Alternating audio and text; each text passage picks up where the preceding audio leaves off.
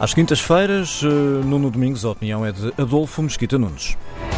Que hoje quer começar por falar de uma medida que pode cada vez mais parecer precipitada. Bom dia.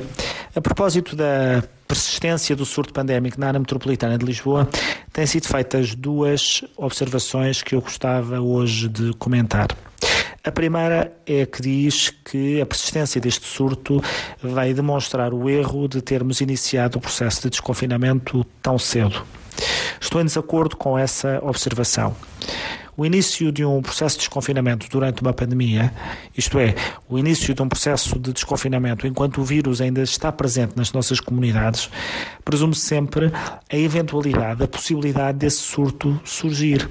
É por isso que o processo de desconfinamento exige, presume, um processo de monitorização, de fiscalização, de controle dos dados, da realidade, para poder detectar o surto assim que ele possa surgir e reagir de imediato, debelando e controlando a situação. E esse foi o erro. Os números foram saindo, foram sendo conhecidos, tornou-se manifesto desde muito cedo que havia um problema localizado na área metropolitana de Lisboa e, tanto quanto é possível perceber das suas declarações públicas ao longo do tempo, as autoridades públicas de saúde foram desvalorizando a existência de um surto, localizado, e por isso foram atrasando a tomada de medidas necessárias para que o surto não se desenvolvesse.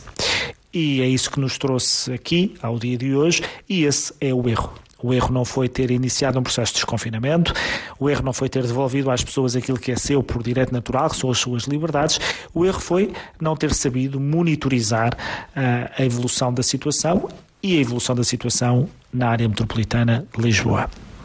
A segunda observação que tem sido feita a este propósito é aquela que direciona para as faixas populacionais mais jovens a responsabilidade pelo surto.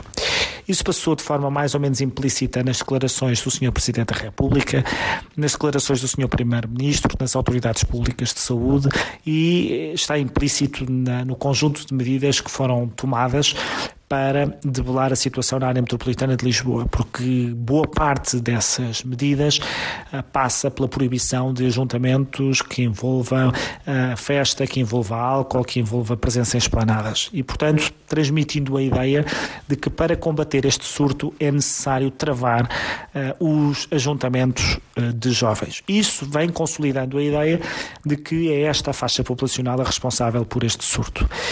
Ora bem, eu acho politicamente muito discutível que se faça uma coisa dessas, desde logo porque do ponto de vista técnico não há nenhum fundamento que sustente essa ideia. Aliás, os técnicos que ontem falaram sobre este assunto negaram qualquer relação causal entre o comportamento das gerações mais jovens e o surto, mas também porque, mesmo que assim fosse, parece muito discutível que se possa, num momento como este, apontar baterias a uma faixa populacional, colocando nos seus ombros a responsabilidade por algo que, em última instância, pode levar à morte de pessoas.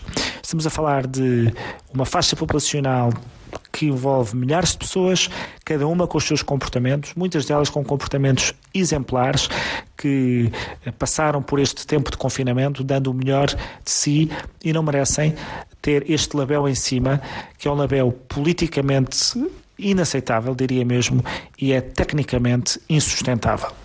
Até porque aquilo que os técnicos têm dito, é que estes fenómenos de surto estão mais localizados, estão mais direcionados ou mais relacionados com condições de habitação, condições de transporte público, condições laborais que não promovem o distanciamento social. Portanto, estamos a falar de pessoas com uma maior vulnerabilidade, com uma maior exposição ao vírus em circunstâncias pessoais e profissionais. Ora, estamos a falar de algo que é muito diferente de comportamentos levianos ou frívolos de jovens. Estamos a falar de condições estruturais na vida de pessoas que as impede de estarem seguras e que as transformam que as torna mais vulneráveis.